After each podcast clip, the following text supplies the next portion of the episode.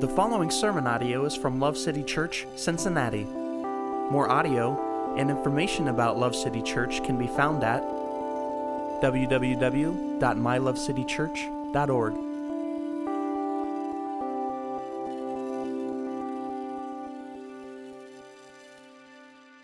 Turn with me, if you would, to the book of Psalms, chapter 5. Uh, as you guys probably know, this is our last week in the book of Psalms for a while. Uh, we've done five weeks, taken the first five Psalms, and um, it's been a really good time. And we're going to come back and take another chunk of this book at some point in the future. Uh, and so I'm looking forward to that.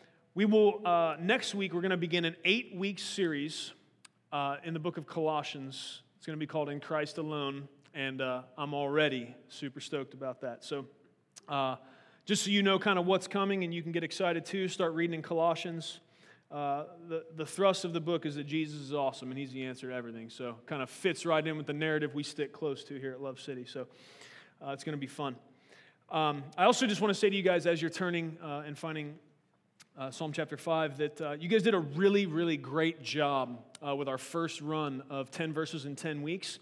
Uh, based on the analytics that I looked at, just over a thousand people this week saw that verse come through their newsfeed because you guys did such a good job sharing it and getting it out there in front of people. So that means just over a thousand people uh, were either reminded of or saw for the first time that God so loved the world, right? That He gave His only begotten Son, that whoever would believe in Him would not perish but have eternal life. So I'm thankful for that. How'd you guys do remembering that? How many of you made it your iPhone background and found out that the uh, time blocked up part of the verse? We're going to work on that. Don't worry about it. That was to help your memory. We were blocking part of it for you so you could remember the first part. You wouldn't cheat. You're welcome. Uh, no, that was good. You guys did a great job. We're going to drop another, uh, another verse this week. So I'm really excited about that. The response has been great. I know you guys are too. Um, we're getting the, the Word of God written on our hearts, and so that's exciting. Okay, did you find Psalm 5? Are you there? Let's read it together. Two of you made it, the rest of you will catch up. Let's do it. Give ear to my words, O Lord. Consider my groaning. Heed the sound of my cry for help, my King and my God. For to you I pray. In the morning, O Lord, you will hear my voice. In the morning, I will order my prayer to you and eagerly watch. For you are not a God who takes pleasure in wickedness. No evil dwells with you. The boastful shall not stand before your eyes. You hate all who do iniquity. You destroy those who speak falsehood. The Lord abhors the man of bloodshed and deceit. But as for me, by your abundant loving kindness, I will enter your house. At your holy temple, I will bow in reverence for you. O Lord, lead me in your righteousness because of my foes. Make your way straight before me. There's nothing reliable in what they say. Their inward part is destruction itself, their throat is an open grave. They flatter with their tongue. Hold them guilty, O God. By their own devices, let them fall. In the multitude of their transgressions, thrust them out, for they are rebellious against you. But let all who take refuge in you be glad. Let them ever sing for joy. And may you shelter them and those who love your name may exult in you. For it is you who blesses the righteous man, O Lord. You surround him with favor as with a shield. Amen. We'll uh, come back to verse 1 and we'll work through this uh, bit by bit. It's a little bit longer than the other Psalms uh, that we've read, but um, I'll, uh, I'll get you out of here in time for dessert, okay? So verses uh, 1 through 3 kind of, kind of couple together in thought. And um, I think it's interesting right off the bat here if we look at verse 1. It says, Give ear to my words, O Lord, consider my groaning. Isn't it interesting that David asks not only for God to hear his prayer, right? I think that's probably a pretty common request. Uh, but he doesn't ask that God only hear his prayer, but he asks him to consider it, to consider it as well. What we see here is David praying with the humility that should come from any encounter with the perfect holiness of God. He does not assume his motives are correct. He doesn't assume that what he thinks is right. And he asks God to consider his prayer, to, uh, to take the, the weight of his prayer and, and weigh it out upon his perfect scales, and to answer according to what he sees fit. It's an incredibly humble prayer. We don't see David trying to make a deal with God. He doesn't say, Give me this one thing that I really want, and then I'll serve you faithfully. Anybody ever prayed something like that? It's not the way it works. We don't see David yelling at God for not doing what he wants fast enough.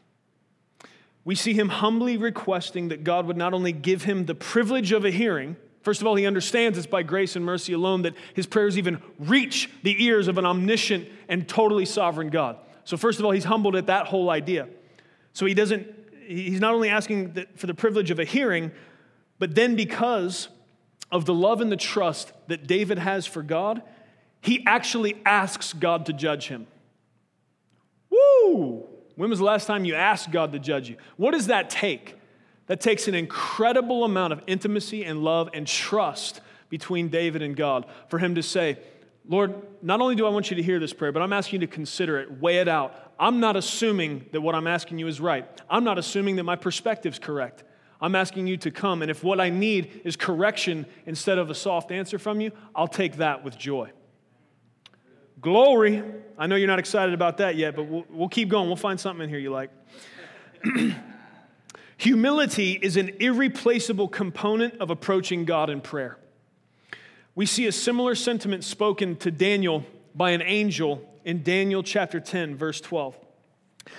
To back it up a little bit and tell you what was going on, Daniel had fasted for three weeks, okay? He was mourning, and he was on the banks of the Tigris River, and he looks up and he sees a vision of what I believe, there's some debate, what I believe is a Christophany, and that's a pre incarnate vision of Jesus. As soon as Jesus speaks to him, as soon as Jesus speaks to Daniel, he passes out. The Bible, the Bible literally says he just falls forward on his face. I, I, find that funny. Um, so as soon as Jesus talks to him, boom, right, straight to the forehead. And uh, he passes out from just the sheer awesomeness. That's part of the evidence that I think uh, it's Jesus that he's seeing. Secondly, the, the description is, is very, very close to how, we, uh, how John the Revelator describes Jesus later on. So uh, those are the kind of the reasons that I, I go that way. Um, and, and then, then an angel wakes him up from passing out from Jesus' sheer awesomeness and gives him a message about the future. But here's what he says to him first before he gives him this message. Okay, this is what the angel says to Daniel, and this is why I came here. This is the angel's words Do not be afraid, Daniel, for from the first day you set your heart on understanding this and on humbling yourself before your God, your words were heard. And I have come in response to your words. Yeah, I don't know um, if it's because I got my hair cut today or because that's that powerful, but I just got goosebumps over the top of my head, man. Just thinking about that kind of language. And, and here's what the angel points out you set yourself to, to knowing these things, but also to humbling yourself before your God. That's why I'm coming to answer. That's why I've been sent here. I'm here because of the words you've prayed. Now, some of you are not seeing the point of that because the point of that is humility is a key component to prayer. Okay, that's why I talked about that. Some of you instantly um, you, you have this issue in the scriptures, or you hear someone else talking about it, where you are prone to jealousy if you read about men and women or hear about men and women receiving visions from God because you yourself feel like you haven't. And I want to address that. Because you could have been listening to what I was just talking about in Daniel. I'm trying to show you the, the you know, irreplaceable uh, need for humility in coming before God. And you're thinking about, well, why Daniel get a vision? I haven't got a vision, right? You know, your two hands on the hips, all upset, and you're missing the whole point. So let, let me just, first of all, I just want to say this, okay? So let's think about this for a second. Why did Daniel see a vision maybe you haven't? Daniel prayed daily, a lot, and fervently, and it had been several years since he'd had a vision between the last time and this time, right? So you read the Bible, and if you don't pay attention, you don't see the timeline, you might think, you know, every time uh, Daniel's, you know, saying, God is great, God is good, let, him, let us thank him for our food. You know, he's getting a Christophany, or angels are showing up to, you know, feed the food into his mouth with a fork. That's not how it went. Like, there was long times in between, and there was a whole lot of fervent prayer in between. Here's another fact I'll just drop before you. He had just got done with a three-week fast, right? the, the three hours that you do between meals, that's not a fast, church. that's... And some of you are struggling after three hours, right? Fast, what are you talking about? right? So the, the brother had just done a three week fast. And so um, he'd spent a bunch of time seeking God. He'd spent a bunch of time subduing his flesh, being disciplined, and, and shutting down the voices of, of, of you know, just the natural racket around him, the, the racket coming from his own inner self. He, he'd, he'd gone through this process of fasting, and I think that's part of probably what primed him to uh, have this encounter uh, with the pre incarnate Jesus and, and uh, then an angel afterwards. So uh, I would just submit those two things to you. So, um, secondly, I just want to say this to you receiving a vision um, is not necessary in order to hear from God. I think sometimes we see stuff like this, whether it be in Daniel or you, you read about Peter's vision with the sheet coming down and tells him to get up and eat all the animals. I know some of you really don't like those verses. I do because it's like it's my barbecue verse, right? So um, get up and eat. Yes, sir, I can do that one. Uh, some, but you, you hear about these verses or these, um, these visions and, and, you're like, wow, that's amazing. And, and, and, you can get this idea that that's like maybe the primary way God communicates deep truth. Um, the reality is, visions are not necessary to hear from God. And as a matter of fact, sometimes a vision may be the result of ignoring the inner leading of the Holy Spirit living inside of us. Sometimes a vision might have to be like round two of God trying to get something to you that He already was trying to talk to you about through the Holy Spirit who lives inside of you right? We got to remember, Daniel, this was before the cross, right? He didn't have the option of the indwelling of the Holy Spirit as we have today, right? There was still there was still man-made places where God's presence dwelt in Daniel's time. We we are in a privileged position to we don't have to ultimately we don't have to rely on sitting on the banks of the Ohio River after a three-week fast and hoping that Jesus shows up hovering over the water, right? Now that'd be great, and, and I'm not down on visions, but I'm really up on the fact that the Holy Spirit of God has chosen us as the New Testament temple, that we now have the Spirit of God dwelling inside of us, and that we don't have to have a vision every other day to talk to God. That He talks to us all the time, that He's willing to lead us and guide us and be that still small voice on the inside. And sometimes, sometimes you end up with a vision because you disobeyed that, right? So sometimes it could be a, a disciplinary act. So don't, don't be so upset you know, if, if you're not having a vision every other week, okay? And, and I just want to say, don't, I don't want to overcorrect. I'm, I'm all for visions. The book of Acts tells us that they are often of God. And the closer we get to God wrapping this thing up, they'll be more and more prevalent.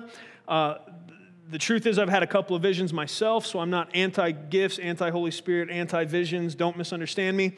But I want you to know that I'm not gauging my relationship with Jesus or anybody else's based on how many visions they've had, and you shouldn't either. Okay? Can we all come to the table on that one and be all right with it? That's, that's where we're at about it. Uh, I'm glad Daniel had the vision he had. I'm glad it's recorded in Scripture. Um, and I'm glad that part of what it teaches me is that if I'm going to come before God, I better humble myself. And that that's going to be part of what helps me have an audience with Him. And I think it's, it's less about being humble to try to twist God's arm somehow to listen to me. I think it has more to do with the fact that if I'm not humble, my ears are going to be deaf to His response a lot of times. You can do what you want with that. All right, now we're in verse 2. Uh, in verse 2, we see, uh, well, I'll just read it to you. It says, Heed the sound of my cry for help, my King and my God, for to you I pray. So, first of all, we see in this a declaration of relationship. David declares that he knows God is a good king, that he's not a tyrant who uses and abuses and then ignores the needs of his subjects. He's a father king. He's one who hears and cares about the struggles of his people. David knows he can approach God as that kind of beautiful, humble, relational king. I'm really thankful that's the way God is. Uh, he also tells the Lord that it is to him alone that he is going to pray. David knows that Yahweh is God alone and King of kings, that he's creator and Lord over all. David is not going to get impatient with what he perceives to be a slow or non existent response from God. And then, because he's impatient and upset, uh, he's not going to. He's not going to go and turn to magicians or false prophets or the demons that pose as lesser gods of the land. He commits to God right there. God, I know I know how good you are. I know that you are my God and my King. I know that you hear my prayers, and it is to you alone that I will lift my prayers. My hope will go nowhere else, and I will, I will sit patiently and wait and answer from you. I'm not going to some other source because I know they will all be for my bad and that you're for my good. He's, uh, he's also not going to hedge his bets by mixing his relationship with God with other demonically influenced practices like astrology. If you need help or direction for your life, you can either consult the movements of stars and planets and how they correlate to your birthday, or you can talk to the one who spoke and created those stars and planets, and you for that matter. Here's the truth though you can't do both. Astrology, tarot cards, palm reading, divination, necromancers, numerology, and all these other supernatural alternatives for seeking help and guidance they are attempts to circumvent God's authority and are demonic in nature, and no less. Are you trying to just scare us and be extreme? No, I use the word demonic very intentionally because I meant it, just so you know, okay? They invariably open people up to confusion and other attacks from Satan and his underlings. Now, you might be thinking, look, man, it's 2015. What's the big deal? Nobody really believes that stuff, anyways. You're talking kind of intense about something I don't really know is that much of an issue. Let me just say, to, say this to you. You might think that, but there is a widely listened to radio broadcast in this city where they regularly promote the witchcraft of astrology like it is an undisputed reality. I'm not going to out the radio station, but, but my concern is it's probably a pre saved uh, preset on most of your radio dials. And so you need to know that because you could just be riding along kind of in that, you know, morning fog heading into work and listen to these people talk about, oh, well, this and such event happened because that guy's a Pisces and la da da da da and just kind of nodding along. No. Astrology's of the devil, flat out. And it doesn't mix with worshiping and serving God. Okay? Let me read this to you from Wikipedia. Astrology has been rejected by the scientific community as a pseudoscience, having no validity or explanatory power for describing the universe. Among other issues, there is no proposed mechanism of action by which the positions and motions of stars and planets could affect people and events on Earth that does not contradict well understood basic aspects of biology and physics. So, what is that saying in a long way? How fast Saturn's spinning and where it's sitting in, in, in the solar system at this point has very little to do with whether, you know, you're going to have a good day at work or not, okay? According to science, I mean, maybe you've got some other information we're not all privy to, but probably not, okay? Um, scientific testing of astrology has found no evidence to support any of the premises or purported effects outlined in astro- astrological traditions. In one study, participating astrologers attempting to match natal charts, right, so baby reports, with profiles generated by a psychological inventory, produced results not significantly at variance with random chance. What does that mean? They let the astrologers give it a try.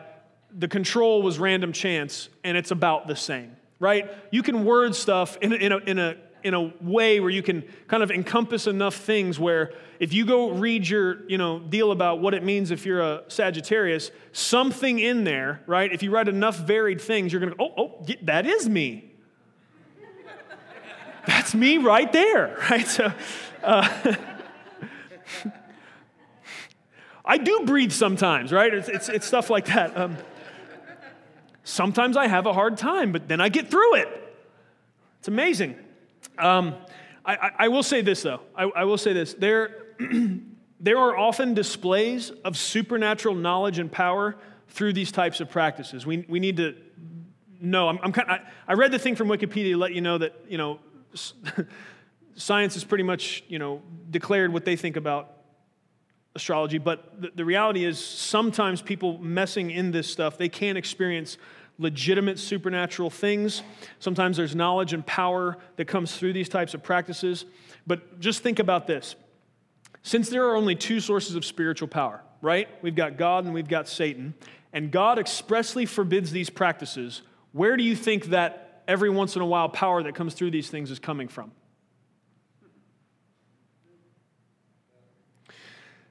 I think it needs to be stated clearly here that Satan's power is only a result of very finely honed skills of deception, manipulation, and prediction regarding human behavior. It no, in no way rivals the real and creative power of God. Okay? Satan can't speak and create anything. He, this isn't a yin and yang. God is really big, He's the king of everything, and He wins all the time, right? Satan is already defeated. He's a defanged lion running around roaring, seeing who he can get scared enough to, to chase around and bother. That's the reality of what it looks like. However, so many people get sucked into this thing where, you know, um, some guy says he can talk to your grandma, and, and, and then so, you know, some demon shows up and gives this guy a piece of information that your grandma might have known, and all of a sudden now, you know, now you're all confused because, well, the, the Bible doesn't say anything about grandma. What should I be praying to grandma? You know, I haven't got a vision from Jesus yet, but I, this guy let me talk to dead grandma. It's confusion, it's deception, it's demonic, and it's not ultimately for your good. Uh, you might say to me, but hold on, man, my horoscope is always so accurate. I'd say, yeah, maybe it is. But if its accuracy is anything more than your own psychological bent towards believing it, then, it is, then its predictive power is demonic and it is not going to be ultimately for your good. Satan might make you privy to some information that you think is helpful to you, but ultimately, if it didn't come from God and came from Him, that somewhere in the back, behind the scenes, you're being steered towards something that's going to end up hurting you. I realize you may have had an experience with somebody that practices witchcraft or some documents or something that, you know, purports to be able to read the future, and maybe you found that to be accurate. There's two possibilities. It's either you psychologically were kind of predisposed to seeing something there that wasn't, or yes, something supernatural happened. But either way, if it's not of God, it's not going to be for your good. Satan's about your destruction. He's God's enemy, and so he's your enemy. So stay away from this stuff, okay? All forms of witchcraft are prohibited throughout the scriptures because they promote the same prideful tendency in us that intrigued Eve in the garden the desire to want to be like God.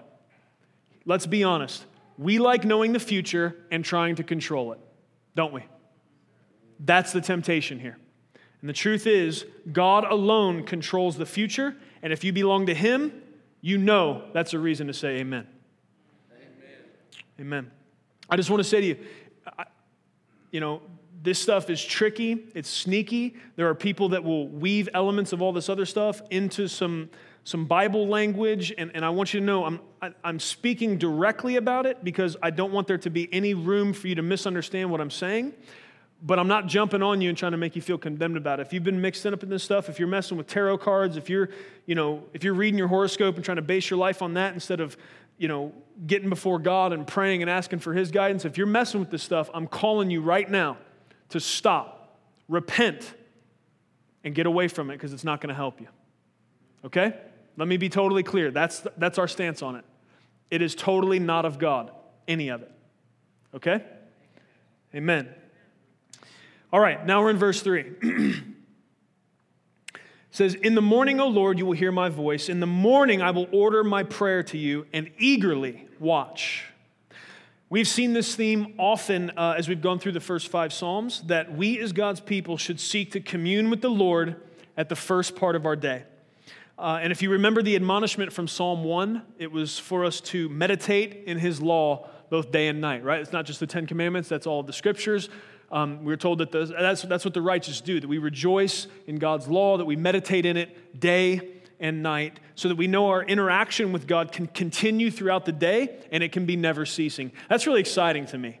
That my connection to, my, my communication with, my conversations with God, that if, if I so choose, I can have really an uninterrupted access to God the Father uh, through the help of the Holy Spirit and because of the finished work of Christ. So I'm very uh, excited about that. I need to do better at uh, practicing that privilege, though.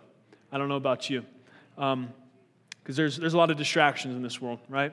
I'm not flipping through tarot cards, but just the pressures of the day sometimes can, can knock me out of alignment uh, and get me thinking about stuff that, that doesn't really matter. Um, this, uh, th- this fact, this, this admonishment from Psalm 1 to meditate in his law day and night, this, this, this theme that we see continually from uh, the psalmist that we should, uh, you know, we should commune with the Lord in the morning and, and that our, our, meditation should be upon his word all throughout the day and, and upon his goodness and his promises. This idea is part of our motivation for doing the 10 verses in 10 weeks campaign, uh, which again, I, I, couldn't be happier about. Um, the, the response that we've had, how everybody's jumped in and bought in on that. And I can tell you guys are really excited about having God's word written upon your heart because uh, um, my, my hope is that at the end of these 10 weeks, um, you know, let's, let's say the alarm goes off late, right? That, that is going to happen at some point. Uh, and, you know, sometimes it's because you threw the alarm, or sometimes it's because, you know, when you, when you hit snooze, you were just a little too aggressive, right? And so, and, and then, then 9.15 rolls around, it's like, oh, well, you know, so um, as you scramble to put some clothes on and make it to work, maybe you don't get that time to open up God's word and read it. My hope is at the end of these 10 weeks, minimally, you'll have 10 verses engraved upon your heart in such a way that as you're driving frantically, you still have some of God's law to meditate on, rejoice in, and uh, be able to be encouraged by. Uh, and, and that's the great hope. And so I don't want to stop at 10 verses. Honestly, what, what I, my hope is is that we're cultivating a healthy habit and lifestyle of us taking verses, meditating on them, uh, learning them, and having them engraved on our heart in such a way that they couldn't be taken from us no matter what. And so that's an exciting thought to me. I'm glad we're doing it together.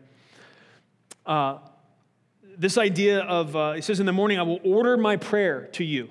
I will order my prayer to you. The idea of ordering prayer, this is the same language used to describe the way that the offerings were kind of meticulously ordered or laid out upon the altar of sacrifice in the tabernacle, uh, which I think is interesting.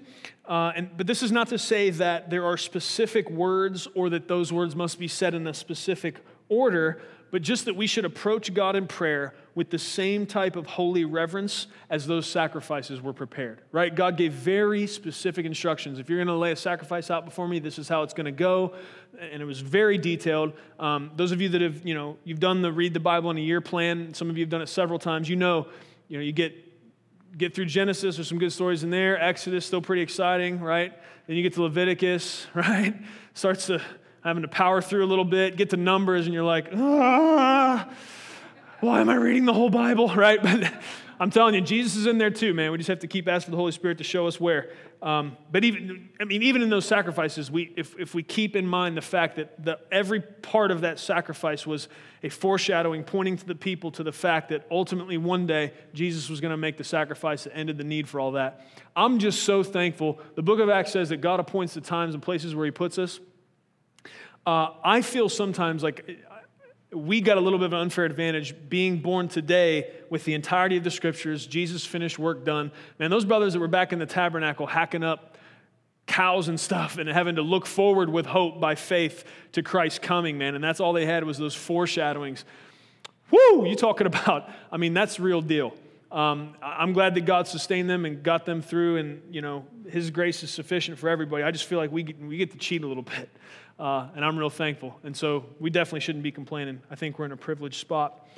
But part of why he put us here now is not just to enjoy the fact that, um, you know, Jesus has finished his work, but he's put us here to be on a mission to spread that word to as many people as possible. And so uh, we also thankfully take part in that beautiful mission. Um, we see David say that he will pray, uh, he'll order his prayers, and then he's going to eagerly watch. This is the posture of a person of faith. We know because God is faithful that He will hear and answer, and we eagerly await that answer, even if it's different than what we think is best. When you pray, when you take stuff to the Lord, I think we should assess ourselves, let the Word of God be a mirror here. Do we truly believe those words have reached the ears of God? Do we truly believe He's going to answer? And are we really fully at peace with whatever that answer is, right? To most prayers, God could answer yes, no, or later. We really like yes. Everybody really doesn't like no, and later tends to frustrate us too, right? But if you have if you have enough track record with God, if you have enough faith because of what you see in His Word, like David did here, you are my King and you are my God. I trust you, and when I pray to you, I'm eagerly waiting and watching for that answer. And I'm eager for it, even if it's different than what I thought it should be, because I know how good you are and I trust you that much. And I know whatever the answer is, it's going to be for my good. I just want to hear from you. That's his approach, and I'm thankful for it. Verses four through six kind of go together. I'll read these to you. For you are not a God who takes pleasure in wickedness. No evil dwells with you. The boastful shall not stand before your eyes. You hate all who do iniquity. You destroy those who speak falsehood. The Lord abhors the man of bloodshed and deceit. First of all, um, I want to point out the fact that there's something in this that I think we can see over and over again as we, as we read through these uh, Psalms, and it's something that I have experienced in my own life uh, as I've walked with Jesus. And that's, you know, David starts this song. He, he's, he's singing, he's declaring these things to the Lord, he's asking for the Lord to hear him, he's declaring his love and expectation of the Lord's answer. Um, and, and and he's it's it's like this process of him moving towards God through this song and this prayer. And and then it's like invariably there becomes this awareness of sin. Whether it's it, sometimes it's more plainly his, sometimes it's just sin in general, but it's like as David approaches God, it's like it's like the awareness of the the absolute wretched nature and the danger of sin becomes more and more um, vibrant. And, and this is something that I've experienced, and I think, um, I think Malachi speaks to it in Malachi 3 2. He says this He says, Who can endure the day of his coming? Who can stand when he appears? For he is like a refiner's fire and like a fuller's soap. And I just want to say to you, some of you have been discouraged by the fact that I, I, I, believe this is a principle that just is true and always happens. And some of you have been discouraged by something that's actually a gift from God to you. I believe every single time you approach God, whether it be in prayer, in worship, uh, in studying His Word, I think every single time, you know, Psalm kind of Psalm 100 kind of lays it out like approaching God. You come to the outer gate through thanksgiving, and, and and then you enter His courts with praise. It gives this idea that as we approach God, there is this process of closing proximity as we come to Him. Have you ever noticed this in prayer? It's like you come in cold, hard day at work or whatever it is, or you just you're just wiping the crust out of your eyes in the morning, you start to pray, it's kind of like, you know, I'm not I'm not really engaged yet, but as you as you push past that and you and you communicate with God, it seems to be that there's this there's this drawing by him and this allowance of him to come that, that he comes closer to you and you come closer to him. And, and here's what happens invariably in that process. As you get close to God, you're going to become aware of sin. And that's because he's a refining fire. That's because part of his nature is that's what he does. And so the, the way that works is you take a hunk of some type of metal, call it, call it silver, right? And it's, it's been mined and it's, it's got all the junk that's with it. It's got, you know, what's called dross and little chips of rock and stuff like that. That, you know, a, a refining fire, what they're going to do is they're going to drop that thing in a crucible and they're going to heat it up super hot to the point where everything in that thing starts to melt. It's all going to melt together. And then what's going to happen is all the impurities, Everything that is not pure silver is going to start rising to the top and it's going to burn off slowly.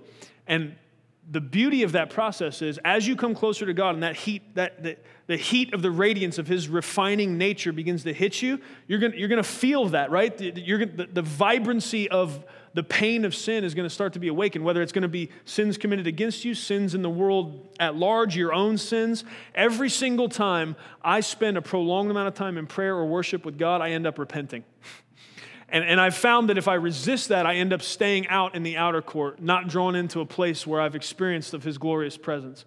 If I'm, if I'm humble and I'm quick to repent and I deal with the things that that refining fire begins to illuminate, uh, I find myself granted closer access even still. But the reality is, I can't come any closer to Him if I'm not willing to let that stuff burn away. Thank God the process has been made easy through Christ, that repentance is available. The promise of 1 John is if we are, if we are willing to repent, He's faithful and just to forgive us.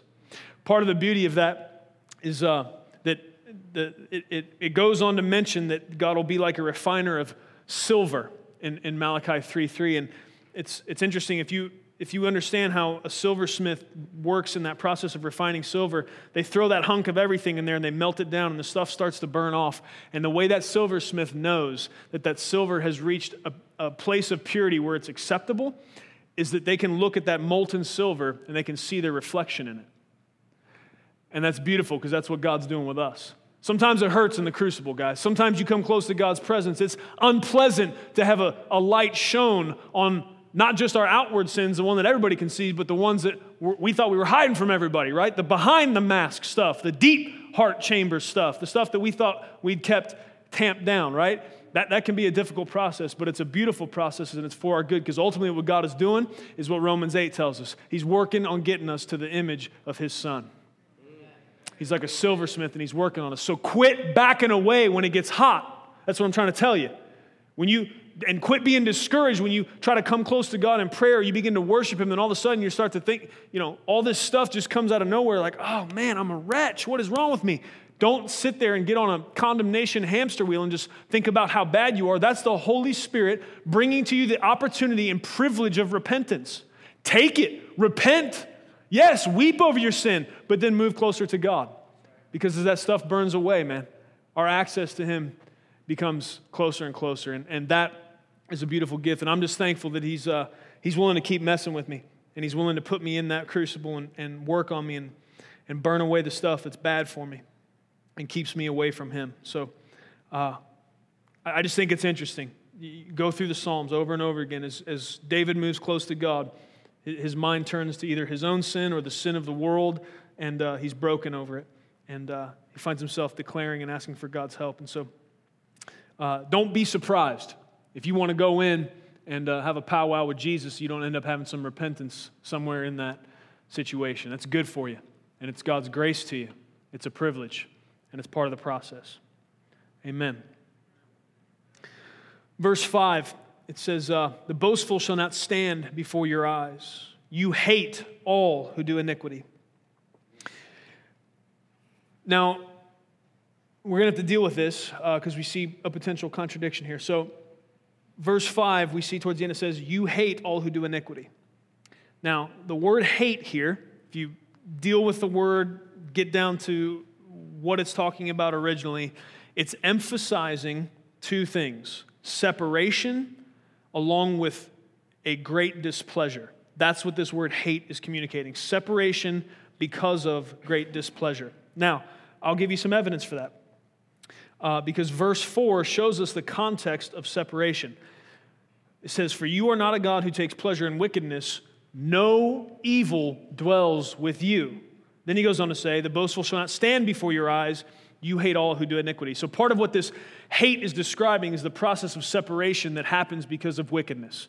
God's incredible displeasure with sin, boastfulness, and all of the things that are manifestations of our rebellion against Him, that leads to separation. Do you see that in the context? That's part of what hate is describing here. Because you could read this hate and kind of run it through the way we use the word a lot and misunderstand what's being said. So you might be saying to yourself, and, and, and still trying to work with that and work with the way you understand what hate means, you might be asking, how do we square the use of the word hate? Um, how, you know, how do we how do we square the use of the word hate here with God's love for the whole world, right? We just started 10 verses, 10 weeks, and what did it say?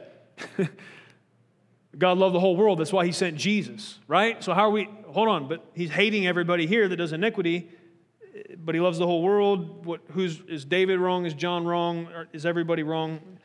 What's the problem? Okay, so um, analogies always break down, okay? So, let's just say that beforehand, but I, I try to think through a way to describe how this might work. So, remember that we see the context clue in verse 4 that ultimately what's being said here is that when he says you hate all who do iniquity that, that separation is a big part of that that that's what he's saying. You, you push away from you these people that do this stuff okay? So here's the truth. Sometimes i send my kids to their room. I send them out of my presence when they willfully disobey me. This time alone away from fellowship with me and the rest of the family gives them time to think about the separating effects of sin on relationships. Now, when they humble themselves and they are willing to again obey, they were allowed to come out and rejoin the activity that we were all doing together. Never at any point during this process, when I, because of their sin, because of their disobedience, their willful disobedience, I, I made them go away. I separated them. But never at any time during that process did I stop loving them.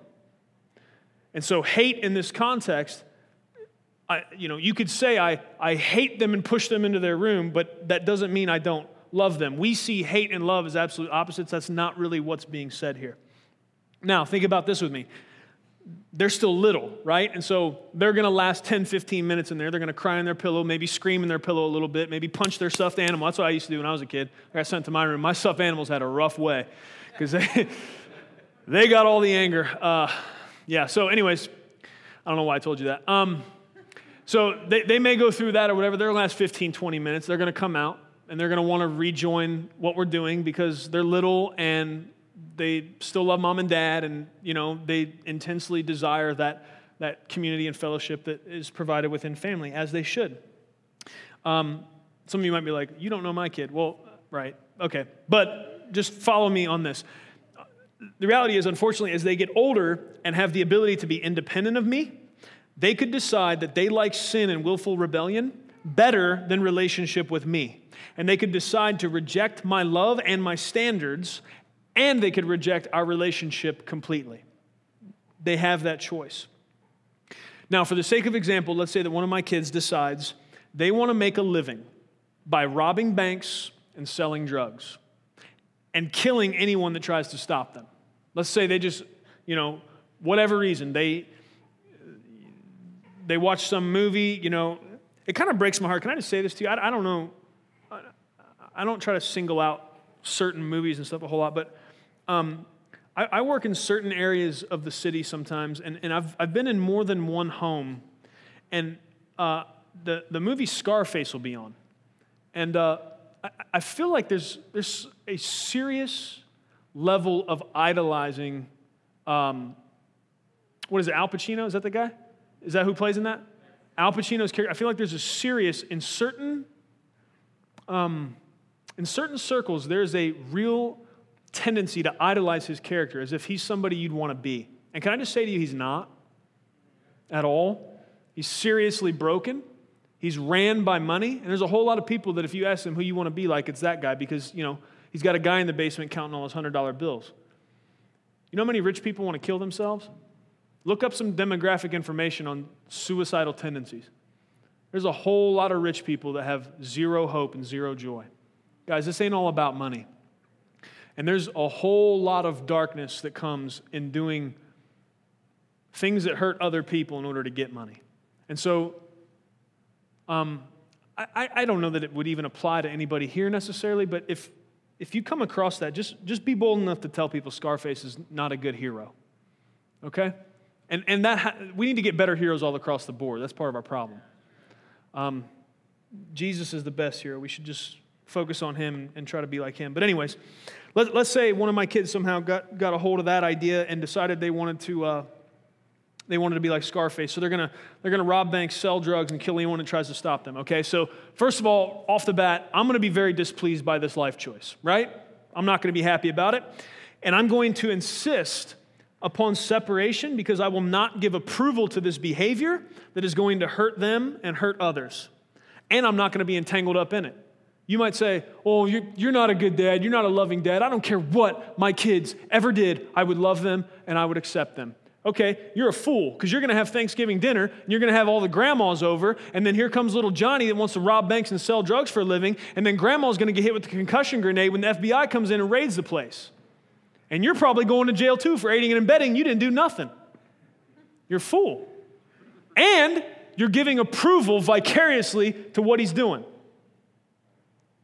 So you can, you can say whatever you want to me, but that, that's not the way it works. Sometimes love looks like discipline, and sometimes discipline looks like separation. That's the truth. You can believe that if you want to, you can reject that if you want to. That's the truth as laid out in the scriptures.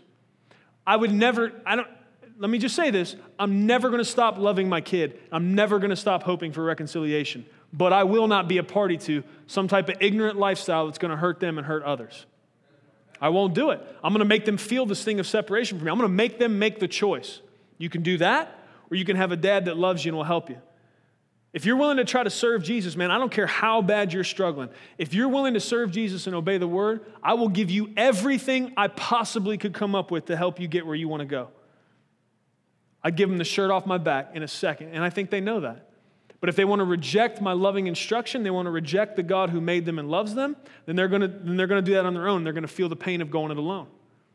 That's how it's going to look. And I'm not bailing them out when the cops catch up with them. And a matter of fact, if they called me, I'd get off the phone and call the cops and tell them where they were. You're a bad dad. Keep thinking about it. You'll get it. I'm not going to leave any chance for them to assume that their destructive behavior is acceptable Because as their father, this would be unloving. That would be unloving. For me to give them any possibility of thinking because of my softness about what they're doing that is somehow acceptable. I'm going to make it very perfectly clear. You cannot do this. You need to repent right now. Stop. And if you don't, there's going to be a price and it's going to be separation. I love you, but that's the way it is. But the kids could rail against me, as some of you are in your minds. The kids could rail against me and say, Who are you to judge me? If you loved me, you would just accept me. They could go so far as to disavow our relationship and consider themselves no longer my child and me no longer their father. Even though in this case, even though if they went that far, if the situation went that far, I will not bend on what the standards are for a healthy relationship between us. And even though they may refuse to see the loving motivation for those standards and they might choose to reject me, even if that happened and went all the way to that point, they disavow me as their father. I will never stop loving them and hoping for reconciliation. Never. And 2 Peter 3 9 tells us that this is the heart of God as well. That he does not will that any should perish. As a matter of fact, it's saying most of us that are sitting around wondering where he's at, why he hasn't come back yet, that that's a result of his patient waiting for as many as possible to put faith in Christ. That's the heart of God. And so, this hate described here is is extreme displeasure with their, cho- their choice to rebel against someone as loving and good as him, and it's the resulting separation that happens. But it doesn't, it doesn't, that hate does not make his love mutually exclusive. They, they can happen simultaneously, and they do. His heart is broken over it. This, of course, is an imperfect analogy, but hopefully it helps us to see that God's intense displeasure with and subsequent separation from those who do iniquity is not only just, but it's also loving. God hating them and separating them from Him and letting them feel that pain is not only just, but loving. That's going to be hard for you to wrap your mind around. I know that, but I'm laying it down to you right now. I know my vocal tone wasn't necessarily the most humble, but let me change it right now and say, I know that's a difficult concept, but I'm just asking you to think about it. I'm asking you to take that to God in prayer and let the Holy Spirit work on helping you figure out how the hate described here is simultaneous and a part of God's love for them. Because He will separate you if you want to rebel against Him and, and disobey Him. And part of it has to do with just His very nature. Part of it is Him protecting you, right? Because when God shows up on the earth all throughout the Bible, what happens? Stuff lights on fire, right? There's burning bushes, there's mountains on fire. Uh, Malachi says he's a refining fire. And so ultimately, God's going to keep you at some distance if you're deciding to rebel against him, partially for your own good. Because if he drew you right up next to him when you're in that sinful, rebellious state, I think you'd just be gone. You guys ever seen, uh, what's that stuff called that burns right as soon as you light it? Um, something paper. Flash paper, that's what it is.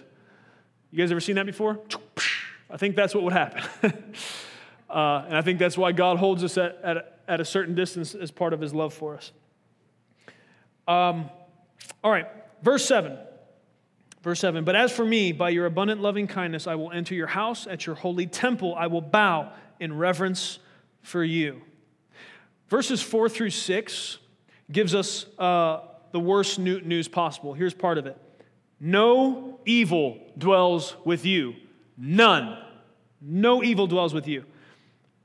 So that's, that's bad news, right? Because each of us, at some point, if not within the last 30 minutes, has been party to, conducted, at least had a thought that could be categorized as evil. And so that puts us in a place of separation. But verse 7 gives us the best news possible. Here's what it is by your abundant loving kindness, I will enter your house. So here we see uh, David has this understanding that sin separates from God, right? This is, this is the, the narrative of the gospel. We see it right here laid out in Psalm 5 that sin separates. That's what happened, right? God made, uh, God made Adam and Eve perfect, put them in a garden, said, Don't eat of that fruit.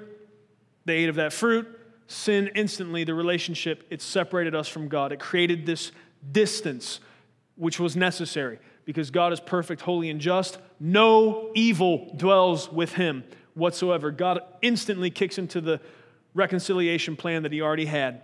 And that was that uh, that's, that's what we see happen. We see as it rolls through Genesis, right? There's a flood. Then he calls Abraham, makes a covenant with him, has Isaac carry wood up the hill on his back, and, and, and he cuts covenant with Abraham through that process. And we see, then it goes on, and, and there's more sons, there's more generations. We see Joseph in Egypt. They come out of Egypt, right? Then there's Moses, and they end up in the promised land, and on down through the judges, and then the time of the kings, and then the prophets come, and then there's 400 years of silence. And then Jesus comes right? Then Jesus comes. The answer, all the way back from Genesis, we, really we're just watching the history of the whole thing play out. God had a plan. Every single thread that He intended was woven in exactly in the right spot. And what we see is a beautiful tapestry that, when we stand back and look at it, shows the incredible brilliance and power of a God so sovereign that He can navigate all of history, weave every single piece of everything that happened together, including the free will that He chose to give people, and end this whole thing down to a point of his exact choosing. That's a big God. So Jesus comes, right? He's born of a virgin, lives a perfect life. Then he dies in our place for our sins. The Bible says he didn't stay dead. He rose from the grave, defeated death and sin. And so there is no evil that dwells with God. Every single one of us is imperfect. Every single one of us had a separation between us and God. Jesus came, made a way that that distance could be closed that by faith in the finished work of Christ, because we didn't have the power to get perfect again, right? Once something's imperfect, it can't make itself perfect again. That just, you, you can't do it. When, when the issue is not just good and bad, but perfect and imperfect, we have a serious problem on our hands. No, none, zero evil dwells with him. None. And so what has to happen? You have to be reborn. You have to be totally changed. Something supernatural outside of what you have the capability to do has to happen. God has to come, change that heart of stone into a heart of flesh, take you from someone that is wretched and cast away, and make you into someone that is loved and brought in close, called a son or a daughter. The gospel has to be true for you. By faith, you receive it. You're not going to do a bunch more good things and get yourself to perfection. You're not going to stop doing a bunch of bad things and get yourself to perfection. It is only by faith that we are given the opportunity to share in the righteousness of Christ that takes the sin problem, breaks its back, and sets us free from the chains of self service and uh, sin. That's the only hope. That's the only chance. It's through the gospel. No evil dwells with God, but by his loving kindness and his mercy alone we will enter his house and we will bow before him. Praise God. Verse 8 says, O Lord, lead me in your righteousness because of my foes. Make your way straight before me. David knows, you can see this in his prayer, David knows that enemies, that, their, their plans and their, and their, their lies and their deceit, their, their, uh, their malice against him, that that can elicit from somebody anger and bitterness and vengeance, that, that those are our natural responses when people set themselves up as an enemy uh, against us. But instead of giving in to these impulses that surely were coming, David instead asked God to lead him in his righteousness. Not David's righteousness. God, lead me in your righteousness. Again, we need someone else's righteousness because ours will never cut it because David knows that his own righteousness is woefully insufficient. And so we see him ask, Lord, lead me in your righteousness because of my foes. Because if I do this my way, I'm going to end up stuck in bitterness and vengeance. I'm going to act out of that, and I'm going to end up interrupting whatever it is you are going to do and causing harm to myself and probably others. And so we, we see a wise prayer and, uh, and a, a, declaration uh, by David towards God. He asks God to lead him in his way. Because if he tries to navigate his own path without God, it's going to lead to pain and ruin for him, and he knows it. So his cry is, O Lord, lead me in your righteousness because of my foes. Make your way straight before me. Right? He doesn't even say, Lord, make my way straight. He doesn't want his way. He knows what his way is going to lead to problems. Anybody in here give a witness with David on that? Have you ever done it your way and it went bad? Okay, we got one honest guy in the back. Good. Woo! That's me right here. I've gone my way a whole bunch of times and ran my head hard into a brick wall. And sometimes I'll back up and go again because I'm extra stubborn. Then I need to get wise and I need to understand what uh, the point of wisdom that David had come to here. And I need to pray prayers like, God, please lead me in your way. God, help me to see things through your righteousness. Because when I'm doing this my way, it only ends bad. It's total, complete dependence and surrender because of God. Because you start to really, truly believe and how good he is, how wise he is, how powerful he is, and how incredible his sovereignty is. When you really get to the point where you can sing songs like this in the midst of difficulty, in the midst, right in the middle of the trouble, right? So many of us, so often, we get you know, four weeks, eight weeks removed from a situation, we might be able to look back with hindsight and see, oh, that that would have been a good spot to stop and pray instead of doing what I did anyways, right? The hope is we get to the point that in the midst of the difficulty, when the temptation is to take things into our own hands and go our own way, that right there in that point, this wisdom has permeated our heart to such a degree that we begin to pray prayers like this right at that moment. And that we are saved the pain of the detour. That I just stay on God's way. That I reject the foolishness that I would normally entangle myself with. That I would desperately cry out to God to take me the way of His righteousness. Lord, lead, please lead me in your way because what I'm thinking right now isn't going to work. All right, I know that. Amen. to say, make your way straight before me, make your way straight before me is kind of like saying, God, take complete control and take me where you want me to go. And this made me wonder something because it, it, you may as well say, God, take complete control and take me where you want me to go. And it made me wonder if there, potentially, and some of you that are better at the internet than me might be able to look into this, is there any potential copyright infringement on David's song here? Because that sounds an awful lot to me like this phrase Jesus, take the wheel.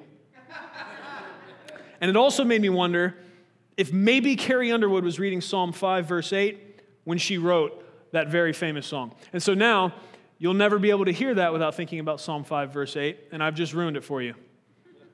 You're welcome. Uh, I don't think copyright law was fully established when this was written, and so she's probably okay. But uh, yeah, if, you know, if, if, if, this language is a little too much for you, just remember Psalm 5, verse 8, that's Jesus take the wheel verse. Maybe, maybe you just need to simplify it right there. And maybe the next time you're tempted to do something silly, maybe go, go on ahead, man. Maybe you don't, maybe you couldn't see yourself saying, Lord, lead me in your righteousness because of my foes. Lord, make your ways straight before me. Maybe you just need, just boil it down. Jesus, take the wheel. That's okay. That's an okay prayer. That's all right. That's okay. You can pray that. The Lord will hear that too. He knows what you mean. he knows what you mean. He's probably disappointed, but he knows what you mean. I'm kidding. All right. Let's get out of that before I get in trouble. Okay, verses 9 and 10.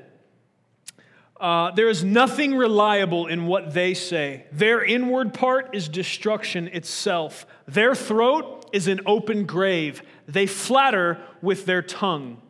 Hold them guilty, O God. By their own devices, let them fall. In the multitude of their transgressions, thrust them out. Again, we see the language of separation. For they are rebellious against you. Paul uses this description right here, we find in Psalm 5, along with some others. He couples them all together when he describes the depravity of man in Romans 3. Go check that out later. He uses some of this language and borrows from some other places to lay out the fact that there is none good, no, not one, that the, the throat of men is open graves. Um, he goes on to say that under their tongues are the poison of asps, different, different, I mean, really, it's bad stuff. So, this is not just the specific enemies David is talking about here. We're also seeing an, an, understanding of the depravity of man as a whole. All who are rebellious against God are corrupted to their core. Their throats are open graves, and they are unable to be freed from the bondage of self service and sin.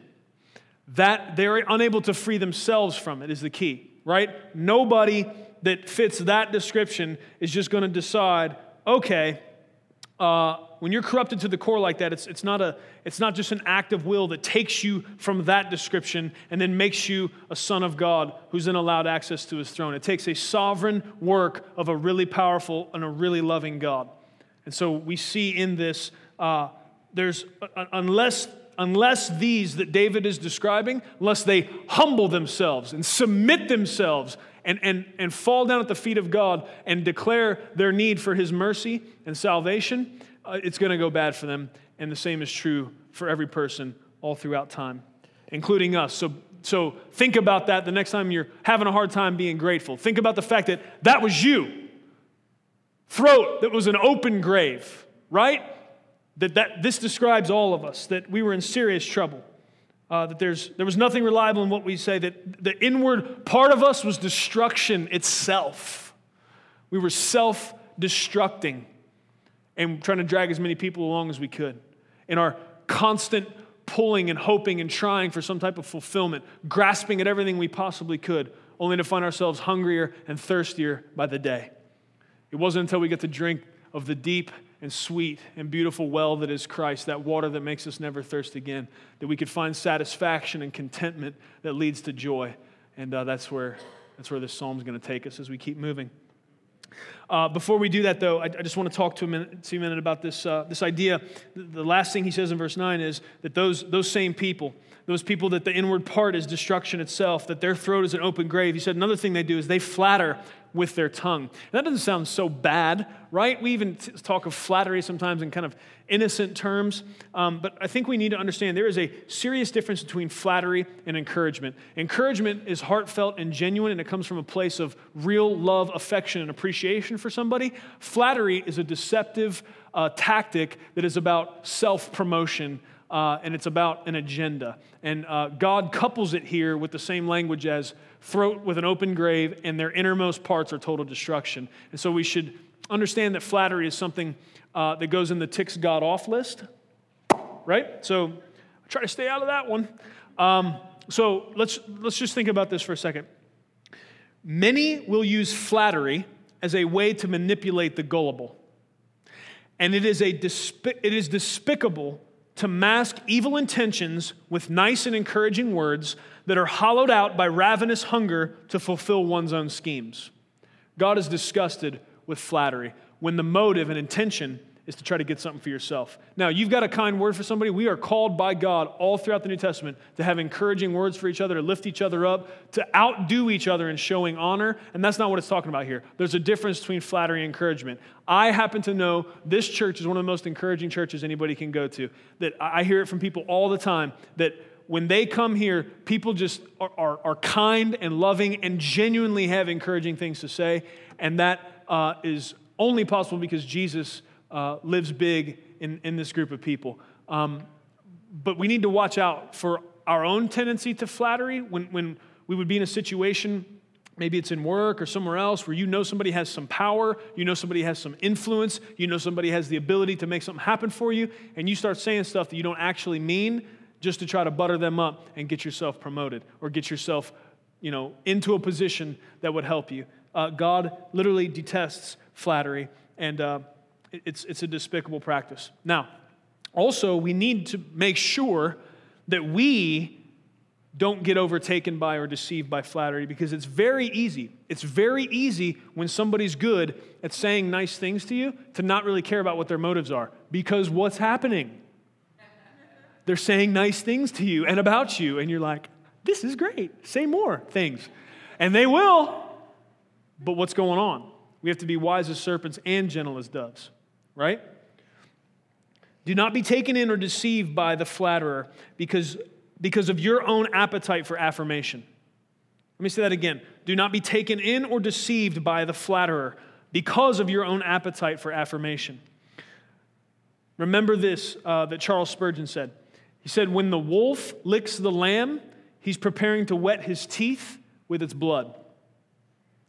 When the wolf licks the lamb, he's preparing to wet his teeth with its blood. And that's what the flatterer does.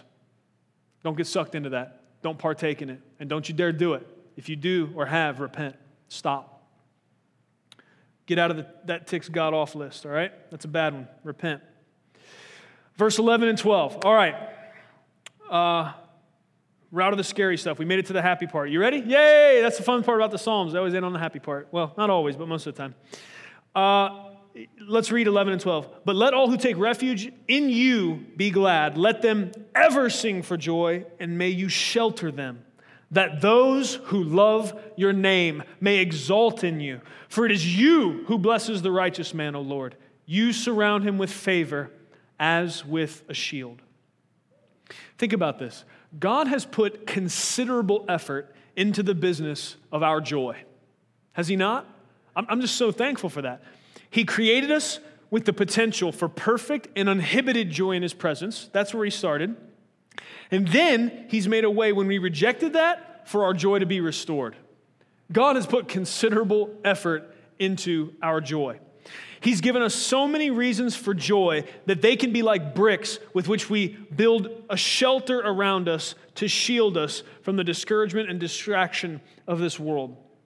There are so many reasons for joy. We have reasons for joy from the past, knowing that Jesus has defeated every one of our enemies and those who would seek to do us harm. When, and he did that when he stood upon the neck of death and he rose up from the grave. We look to the past, we have reasons for joy. we have reason for joy right now. Knowing God has promised to lead us and guide us in his way and to never leave us or forsake us, and to never give up on what He started in us. We look past, we have reason for joy in what Christ has done. We look at our present, we have reason to rejoice in what Christ is doing. We have reason for joy looking forward, knowing that when all is said and done and all things come to an end, that our God and Savior will lay waste to all who would seek to interrupt our eternal peace and bliss with Him. And every single thing that's been made wrong by sin will be made right. We have reasons for joy wherever we look. We look back, we see the finished work of Christ, and we have joy. We look at our now, and we see that Jesus is working on us, and He's with us, and He refuses to leave us alone. And we, see, and we look to the future, and we see the promise of the finishing and consummation of what He has begun. And we we have no reason in any direction that we look to not be full of joy. And in the same way that a shield can defend a soldier from all sides. So that's what it says here. You surround him with favor as with a shield, right? Most of armor, the helmet, the breastplate, right? Um, the, the, the rest of the pieces, the knee guards, the shin guards, it's in a fixed place. It goes on something. The shield can defend from any side. And any way you turn, if your eyes are, are willing to look at, at the, what there is to be grateful for, if you're willing to look at all the reasons we have for joy, because God has left us not short of reasons for joy. Look to the past. The shield of God's favor and joy should protect you. Look to your now. And, and the exi- I know everything's not the way you wish it was right now. I know that there's stuff you wish was different or better. I know from your perspective there's some stuff that could be going better. I know that's true. But here's what I also know you look at the right now, here's what you have. You aren't the way you used to be. I'm not where I want to be, but you're not the way you used to be. You look at the right now, you have the promise of God finishing the work that He started in you. Man, but sometimes I can't tell that it's happening. I promise you, look back to the past again and remember. Remember how you used to think and act and speak. Think about how you would have reacted to that situation that happened yesterday. But you think about what Jesus has done. There's reason now for you to have joy. And even if you can't see it, by faith you can receive the promise that He will not leave you nor forsake you and that He's working on you. He's a refiner's fire. And if you'll stay in that crucible and trust Him, He's going to make you look like Him. And if you look to the future, man, but there's scary stuff in the future. And I don't know what's going to happen in the future. You know what? I don't know all the details either, but there's a few details I do know. Jesus wins. Woo! I got reason for joy today. And so I have a shield of his favor and joy. I look to the past, I'm covered. I look to my now, I'm covered. I look to the future, I'm covered. And you can't take my joy. It's a brick and a shield. It's, it's, a, it's a strong tower I can run to and be safe. So let discouragement come. Let circumstances come that I wish were different. Let it all come. The shield of God's joy, which He has put considerable effort into building for us, will protect us in all those situations. For these things, I am grateful. In the same way a shield can defend a soldier from all sides, the joy and favor of God defends us in any way we turn our gaze, past, present, or future. Victory is His, and thus victory is ours. May we be a people who pray humble prayers to God alone, knowing that He is our source of wisdom and help. May we be a people who are continually found in God's presence, meditating in His word, and with His praise on our lips. And may we be a people who joyfully celebrate our complete dependence on our loving Father, and in that joy find strength and shelter. Amen. Amen. Let's pray. Father God, we come before you now in the name of Jesus. Lord, we are so thankful that by your sovereign hand you directed us to the book of Psalms in this time, in this season. I know that some of what the reason is that you brought us here in this time was you needed to do some things in me. Lord, I have, I have grown uh, in my affection for you and my trust of you. I have grown in joy as I have gone verse by verse through these beautiful Psalms, seeing the struggle and the pressure of family situations, of, of wars, of, of treachery, of betrayal, of, of just the difficulties of life as they've pressed in around the psalmist and again and again, even as they've cried out in, in, in brutal honesty They've never, ever been overtaken. I thank you, Lord, that there is the potential for joy in the midst of difficulty. I thank you, Lord, that there is the potential for trust in the middle of chaos. I thank you, Lord, that you've given us reason upon reason, and it doesn't matter where we look, whether it be past, present, or future, that the shield and your, of, of your favor and your joy, it, it is ever protecting us. God, may we utilize this beautiful gift. God, I, I thank you for the description that you gave, you sovereignly gave to Malachi, that you are a refining fire. God, help us not to be discouraged when we approach you in prayer, when we approach you through the study of your word, when we approach you as we worship you, as your praise is upon our lips, when we come into your presence, Lord, let us not be discouraged when our, our, our shortcomings and our failings, Lord, when they are brought up to the surface. But Lord, may we become quick at repentance. May we lay those things at your feet. May we by faith receive the beautiful exchange that is us bringing our sin and failings to you and you giving us forgiveness and righteousness in return. Lord, may we do that quickly so that we can come closer and closer to you, God. I want to, I want to live the way Psalm 91 describes, Lord. I want to live in the shadow of your presence, God. I want to be so close to you that you have to but whisper and I would hear what you're saying, God. I don't, I don't want you to have to come and to rattle my cage. I don't want to have to have some crazy vision in order for you to de- describe what it is you're trying to get to me, Lord. I, I want to I wanna be somebody that Lord, all you have to do is, is whisper that I, I live in such a proximity to you, that I'm so close to you, Lord God, that I stay there. That that still small voice of you speaking from your Holy Spirit to me, Lord, that I would hear it and I would obey. Lord Jesus, I thank you. I thank you for Psalm 5. I thank you that it, it brings us through difficulty. It shows us the struggle, but it, it also it ends in hope.